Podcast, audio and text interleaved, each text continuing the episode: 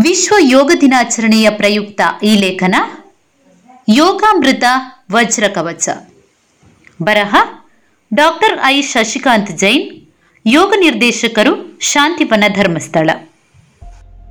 ಕಳೆದ ಇಪ್ಪತ್ತು ವರ್ಷಗಳಿಂದ ಆರೋಗ್ಯ ಕ್ಷೇತ್ರದಲ್ಲಿ ಬಹಳಷ್ಟು ಪರಿವರ್ತನೆಗಳಾಗಿವೆ. ವೈಜ್ಞಾನಿಕ ಕ್ರಾಂತಿಯನ್ನು ಸಮರ್ಪಕವಾಗಿ ವೈದ್ಯಕೀಯ ರಂಗ ಬಳಸಿಕೊಂಡು ಅತಿ ಮುಂದುವರಿದ ತಂತ್ರಜ್ಞಾನವನ್ನು ಹೊಂದಿದೆ. ಆದರೆ ಇದಕ್ಕಿಂತಲೂ ವೇಗವಾಗಿ ದೈಹಿಕ ಅನಾರೋಗ್ಯದ ಸಮಸ್ಯೆ ನಮ್ಮ ಜೀವನವನ್ನು ಛಿದ್ರಗೊಳಿಸುತ್ತಾ ಸಾಗುತ್ತಿದೆ. ಅನೇಕ ರೀತಿಯ ಹೊಸ ಕಾಯಿಲೆಗಳು, ಹೊಸ ರೋಗಾಣುಗಳು ನಮ್ಮ ವೈದ್ಯಕೀಯ ರಂಗಕ್ಕೆ ಸವಾಲಾಗಿ ಪರಿಣಮಿಸಿದೆ. ಪ್ರಾಚೀನ ಕಾಲದಿಂದಲೂ ಭರತಖಂಡವು ಯೋಗಿಗಳ ನಾಡು ಎಂದೇ ಪ್ರಖ್ಯಾತಿಯನ್ನು ಪಡೆದ ದೇಶ. ದೇಶದ ಎಲ್ಲೆಡೆ ಯೋಗಿಗಳಾದ ಸಾಧು ಸಂತರು, ಸಾಧಕ ಪುರುಷರು ಕಾಣಲು ಸಿಗುತ್ತಿದ್ದರು. ಯೋಗ ಸಾಧನೆ ಈ ದೇಶದ ಮಂತ್ರವಾಗಿತ್ತು. ಅಂತಹ ಯೋಗ ದೈಹಿಕ ಸಾಮರ್ಥ್ಯವನ್ನು ಮಾತ್ರ ಹೆಚ್ಚಿಸುವ ಸಾಧನ ಎಂದು ತಿಳಿಯುವುದು ಇಲ್ಲಿ ಅಸಾಧ್ಯವೆನಿಸುತ್ತದೆ. ಏಕೆಂದರೆ ಸಾಧು ಸಂತರಾದ ಯೋಗಿಗಳು ತಮ್ಮ ಆಧ್ಯಾತ್ಮಿಕ ಜೀವನದ ಮಹತ್ತರ ಸಾಧನೆಯೇ ಯೋಗವನ್ನು ನಮ್ಮ ಬದುಕಿನ ಪ್ರಧಾನ ಸಾಧನವನ್ನಾಗಿ ಮಾಡಿಕೊಂಡಿದ್ದರು ಎಂಬುದು ಯೌಗಿಕ ಗ್ರಂಥಗಳ ಅಧ್ಯಯನದಿಂದ ತಿಳಿದುಬರುತ್ತದೆ.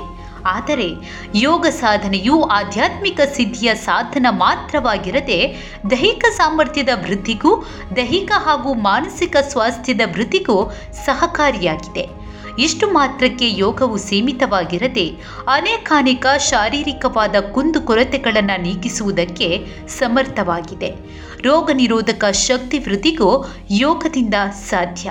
ಈ ಪ್ರಕಾರ ಯೋಗ ಶಕ್ತಿ ಸಾಮರ್ಥ್ಯವು ವ್ಯಾಪಕವಾಗಿದೆ. ಹೀಗಾಗಿ ಮನುಷ್ಯ ಜೀವನದ ಆಹಿಕ ಪಾರಮಾರ್ಥಿಕ ಸಮಸ್ಯೆಗಳೆಲ್ಲಕ್ಕೂ ಸೂಕ್ತ ಪರಿಹಾರವನ್ನು ದೊರಕಿಸುವಂಥ ಸಶಕ್ತ ಸಾಧನವೇ ಇದಾಗಿದೆ. ಈ ಕಾರಣದಿಂದ ಯೋಗವು ಮನುಷ್ಯ ಜೀವನದಲ್ಲಂತೂ ವಿಶೇಷ ಮಹತ್ವವನ್ನು ಪಡೆದಿದೆ ಎಂದಂತೂ ಸ್ಪಷ್ಟವಾಗುತ್ತದೆ.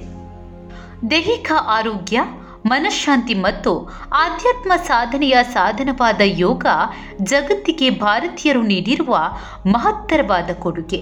ಯೋಗವು ಅನಾದಿ ಕಾಲದಿಂದಲೂ ಆರ್ಯರಾದ ಭಾರತೀಯರು ಆಚರಿಸಿಕೊಂಡು ಬಂದ ವಿದ್ಯೆಯಾಗಿರುವುದೆಂದು ಅನೇಕ ಶಾಸ್ತ್ರ, ಪುರಾಣ, ಇತಿಹಾಸಗಳಿಂದ ತಿಳಿದು ಬರುತ್ತದೆ ಯೋಗವನ್ನು ಭಾರತೀಯರು ಅಭ್ಯಸಿಸಿ ದೇವತ್ವವನ್ನು ಪಡೆದ ನಿದರ್ಶನಗಳು ದೊರೆಯುತ್ತದೆ. ಈ ಯೋಗ ವಿದ್ಯೆ ಆಧ್ಯಾತ್ಮಿಕ ಸಾಧನೆಗೆ ಅಡಿಪಾಯದಂತೆ ಇರುತ್ತದೆ ಎಂದು ಶಾಸ್ತ್ರಗಳಿಂದಲೇ ತಿಳಿದು ಬರುತ್ತದೆ. ಹಿಂದೆ ಭಾರತ ದೇಶದ ಮೂಲೆ ಮೂಲೆಗಳಲ್ಲಿಯೂ ಯೋಗ ಸಾಧನೆಯನ್ನು ಮಾಡುವವರು ಅಧಿಕವಾಗಿದ್ದರು. ಧರ್ಮ, ಅರ್ಥ, ಕಾಮ, ಮೋಕ್ಷವೆಂಬ ಚತುರ್ವಿಧ ಪುರುಷಾರ್ಥ ಸಾಧನೆಗೆ ಯೋಗಶಾಸ್ತ್ರವು ಸಾಧನವಾಗಿತ್ತು. ಆದುದರಿಂದಲೇ ಭಾರತ ದೇಶವನ್ನು ಯೋಗಭೂಮಿ ಎಂದು ಕರೆದರು. ಇದಕ್ಕೆ ವಿರುದ್ಧವಾದ ಪಾಶ್ಚಾತ್ಯ ಜಗತ್ತನ್ನು ಭೋಗಭೂಮಿ ಎಂದು ಕರೆಯಲಾಗುತ್ತಿದೆ. ಏಕೆಂದರೆ ಅಲ್ಲಿ ಭೋಗ ವಿಷಯಗಳನ್ನೇ ಜೀವನದ ಲಕ್ಷ್ಯವಾಗಿರಿಸಿಕೊಂಡು ಸದಾ ಭೋಗವನ್ನು ಅನುಭವಿಸುವ ಸಂಸ್ಕೃತಿ ಅಲ್ಲಿಯದ್ದು. ಇಂದು ಮನುಷ್ಯನ ಆರೋಗ್ಯವು ದುರ್ಬಲವಾದ ಸ್ಥಿತಿಯಲ್ಲಿರುವುದು ಕಂಡುಬರುತ್ತದೆ. ಜೊತೆಗೆ ಮಾನಸಿಕ ಹಾಗೂ ಭಾವನಾತ್ಮಕ ಸ್ತರಗಳಲ್ಲಿ ನಾವು ಸಂಪೂರ್ಣ ಸೋಲನ್ನು ಒಪ್ಪಿಕೊಳ್ಳುವ ಹಂತದಲ್ಲಿದ್ದೇವೆ. ಕಾರಣ ನಮ್ಮ ಜೀವನ ಶೈಲಿ ಸಂಪೂರ್ಣ ಬದಲಾಗಿದೆ. ನಾವು ತುಂಬ ಉನ್ನತವಾದ ಜೀವನದ ರೀತಿ ನೀತಿಗಳನ್ನು ಪಾಲಿಸುತ್ತಿದ್ದೇವೆ ಎಂಬ ಭ್ರಮೆಯಲ್ಲಿ ಇದ್ದೇವೆ. ನಮ್ಮ ಆಹಾರ ವಿಹಾರ ಬದಲಾಗಿದೆ. ವ್ಯಾಧಿಗಳು ನಮ್ಮನ್ನು ಅಣುಗಿಸುವಂತೆ ಮುನ್ನುಗ್ಗುತ್ತಿವೆ. ಒಂದು ಅಪೇಕ್ಷೆಯಿಂದ ಭೌತಿಕವಾಗಿ ಬೆಳವಣಿಗೆ ಹೊಂದಿದ್ದರೂ ಮನುಷ್ಯನು ಮಾನಸಿಕವಾಗಿ ತೀವ್ರವಾಗಿ ಜರ್ಜರಿತನಾಗಿದ್ದಾನೆ. ಇದರಿಂದ ತನ್ನ ಅಂತರಂಗದ ಕುರುಹನ್ನೇ ಮರೆಯುವ ಹಂತಕ್ಕೆ ತಲುಪಿದ್ದಾನೆ. ಹೀಗಾಗಿ ಅರಿವಿನ ಬದಲು ಅಜ್ಞಾನವೇ ಅವನನ್ನು ಆಳುತ್ತಿದೆ. ದ್ವಂದ್ವಗಳ ಸುಳಿಗೆ ಸಿಲುಕಿರುವ ಮನುಷ್ಯ ಶಾರೀರಿಕವಾಗಿ ಮತ್ತು ಮಾನಸಿಕವಾಗಿಯೂ ಅಶಾಂತ ಸ್ಥಿತಿಗೂ ಆತನೇ ಕಾರಣನಾಗಿದ್ದಾನೆ. ಈಗಂತೂ ಜಾಗತೀಕರಣದಿಂದಾಗಿ ಸಂಸ್ಕೃತಿಗಳ ವಿನಿಮಯವು ವೇಗವಾಗಿ ನಡೆಯುತ್ತಿದೆ. ಪಾಶ್ಚಾತ್ಯ ಸಂಸ್ಕೃತಿಗೆ ಭಾರತೀಯ ಸಮಾಜವು ಆಕರ್ಷಿತವಾಗುತ್ತಿದೆ. ಭಾರತೀಯರು ತಮ್ಮ ಜೀವನದ ಅಮೂಲ್ಯ ಲಕ್ಷ್ಯವನ್ನು ಮರೆತು ಇಂದ್ರಿಯ ಸುಖದ ಹಿಂದೆ ಬೀಳುತ್ತಿದ್ದಾರೆ. ಅತಿಯಾದ ಇಂದ್ರಿಯ ಸುಖಕ್ಕೆ ದಾಸರಾದ ಜನರು ಅದರಿಂದ ಹೆಚ್ಚು ಹೆಚ್ಚು ಶಾರೀರಿಕ, ಮಾನಸಿಕ ಸಂಕಷ್ಟಗಳಿಗೆ ಗುರಿಯಾಗುತ್ತಿದ್ದಾರೆ. ರಾಗ ದ್ವೇಷಗಳ ಪ್ರಾಬಲ್ಯದಿಂದ ಮಾನಸಿಕ ಸ್ಥಿಮಿತ ಕಳೆದುಕೊಳ್ಳುತ್ತಿದ್ದಾರೆ. ಜನರಲ್ಲಿ ಮನಸ್ಸಿನ ನೆಮ್ಮದಿಯು ಕ್ಷೀಣಗೊಳ್ಳುತ್ತಿದೆ. ಇಂದು ಜಗತ್ತಿನೆಲ್ಲೆಡೆ ಜನರು ವ್ಯಾಯಾಮದ ಕೊರತೆ, ಮಾನಸಿಕ ಒತ್ತಡ, ರಾಜಸಿಕ ಮತ್ತು ತಾಮಸಿಕ ಆಹಾರ ಸೇವನೆ, ದುಶ್ಚಟಗಳು, ಪಾಶ್ಚಾತ್ಯ ಜೀವನ ಪದ್ಧತಿ ಇವುಗಳಿಂದ ಅನೇಕ ರೀತಿಯ ರೋಗಗಳಿಗೆ ತುತ್ತಾಗುತ್ತಿದ್ದಾರೆ. ಇಂದ್ರಿಯ ಸುಖ ಬಹು ನಶ್ವರವಾಗುತ್ತಿದೆ.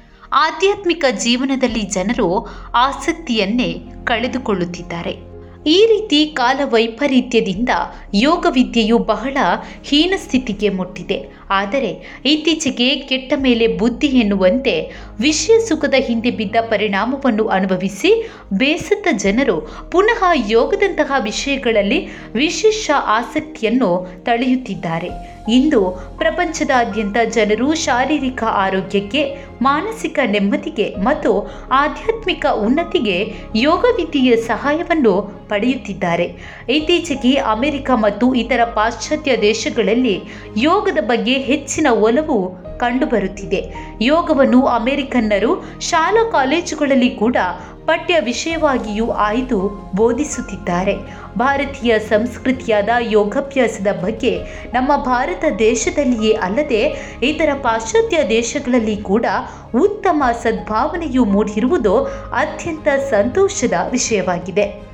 ಯಾಂತ್ರೀಕೃತ ಜೀವನದಿಂದ ಚಿತ್ತಾಶಾಂತಿಯನ್ನು ಕಳೆದುಕೊಂಡ ಪ್ರಪಂಚದ ಜನರನ್ನು ಪಾರು ಮಾಡಲು ಯೋಗ ಒಂದು ಉತ್ತಮ ಸಾಧನವಾಗಿದೆ. ಈ ಅವಶ್ಯಕತೆಯನ್ನು ಸಾವಿರಾರು ವರ್ಷಗಳ ಹಿಂದೆಯೇ ಮನಗಂಡಿದ್ದ ನಮ್ಮ ಪೂರ್ವಕಾಲದ ಆಚಾರ್ಯರು ನಮ್ಮ ಅಮೂಲ್ಯ ಗ್ರಂಥಗಳಲ್ಲಿ ಯೋಗದ ವಿಧಿವಿಧಾನಗಳನ್ನು ಬರೆದಿಟ್ಟಿದ್ದಾರೆ.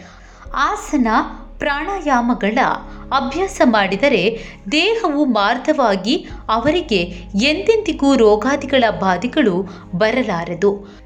ದೇಹೇಂದ್ರಿಯಾದಿಗಳು ದೃಢವಾಗಿ ಆಯುಷ್ಯು ವೃದ್ಧಿಯಾಗಿ ದೇಹಕ್ಕೆ ನವ ಚೈತನ್ಯವು ದೊರೆಯುವುದು. ಯೋಗಾಭ್ಯಾಸ ಮಾಡಿದರೆ ಯೋಗಿಯ ರೋಗವು ದುರ್ಬಲನ ದೌರ್ಬಲ್ಯವು ನಾಶವಾಗಿ ಸಶಕ್ತನು ನಿರೋಗಿಯೂ ಆಗುತ್ತಾನೆ. ಇಂದ್ರಿಯಗಳು ಮತ್ತು ಮನಸ್ಸು ಹತೋಟಿಗೆ ಬರುತ್ತದೆ. ಮನಸ್ಸು ನಿರ್ಮಲವಾಗಿ ಸತ್ವಗುಣವೇ ಪ್ರಧಾನವಾಗಿ ನಿಂತು ಮೇಧಾಶಕ್ತಿಯನ್ನು ವೃದ್ಧಿಸುತ್ತದೆ. ಹಾಗೆಯೇ ಯೋಗಶಾಸ್ತ್ರದಲ್ಲಿ ಹೇಳಿರುವ ಆಹಾರ ಪದ್ಧತಿ, ಯುಕ್ತವಾದ ಜೀವನ ಪದ್ಧತಿ ಇತ್ಯಾದಿಗಳು ಬಹಳಷ್ಟು ಪ್ರಯೋಜನಕಾರಿಯಾಗಿದೆ. ಯೋಗಾಸನಗಳನ್ನು ಮಾಡುವುದರಿಂದ ದೇಹದ ಅಂಗಾಂಗಗಳು ಬಲಿಷ್ಠವಾಗಿ ಜಡತ್ವವು ದೂರವಾಗುತ್ತದೆ. ಅದೇ ರೀತಿ ಪ್ರಾಣಾಯಾಮಗಳ ಅಭ್ಯಾಸವು ಉಸಿರಾಟದ ಸಮತೋಲನ ಹಾಗೂ ಮಾನಸಿಕ ನೆಮ್ಮದಿಯ ವೃದ್ಧಿಗೆ ಸಹಕಾರಿಯಾಗಲಿದೆ. ಜೂನ್ ಇಪ್ಪತ್ತೊಂದರಂದು ವಿಶ್ವದಾದ್ಯಂತ ಏಳನೇ ವಿಶ್ವ ಯೋಗ ದಿನಾಚರಣೆಯನ್ನು ನಾವೆಲ್ಲ ಆಚರಿಸಲಿದ್ದೇವೆ. ಬರೀ ಆಚರಣೆಗೋಸ್ಕರ ಯೋಗವು ಸೀಮಿತವಾಗದೆ ನಮ್ಮ ದಿನನಿತ್ಯ ಬದುಕಿನ ದಿನಚರಿಯಲ್ಲಿ ನಾವೆಲ್ಲರೂ ಅಳವಡಿಸಿಕೊಳ್ಳುವ ಅನ್ನುವುದೇ ನಮ್ಮೆಲ್ಲರ ಆಶಯ.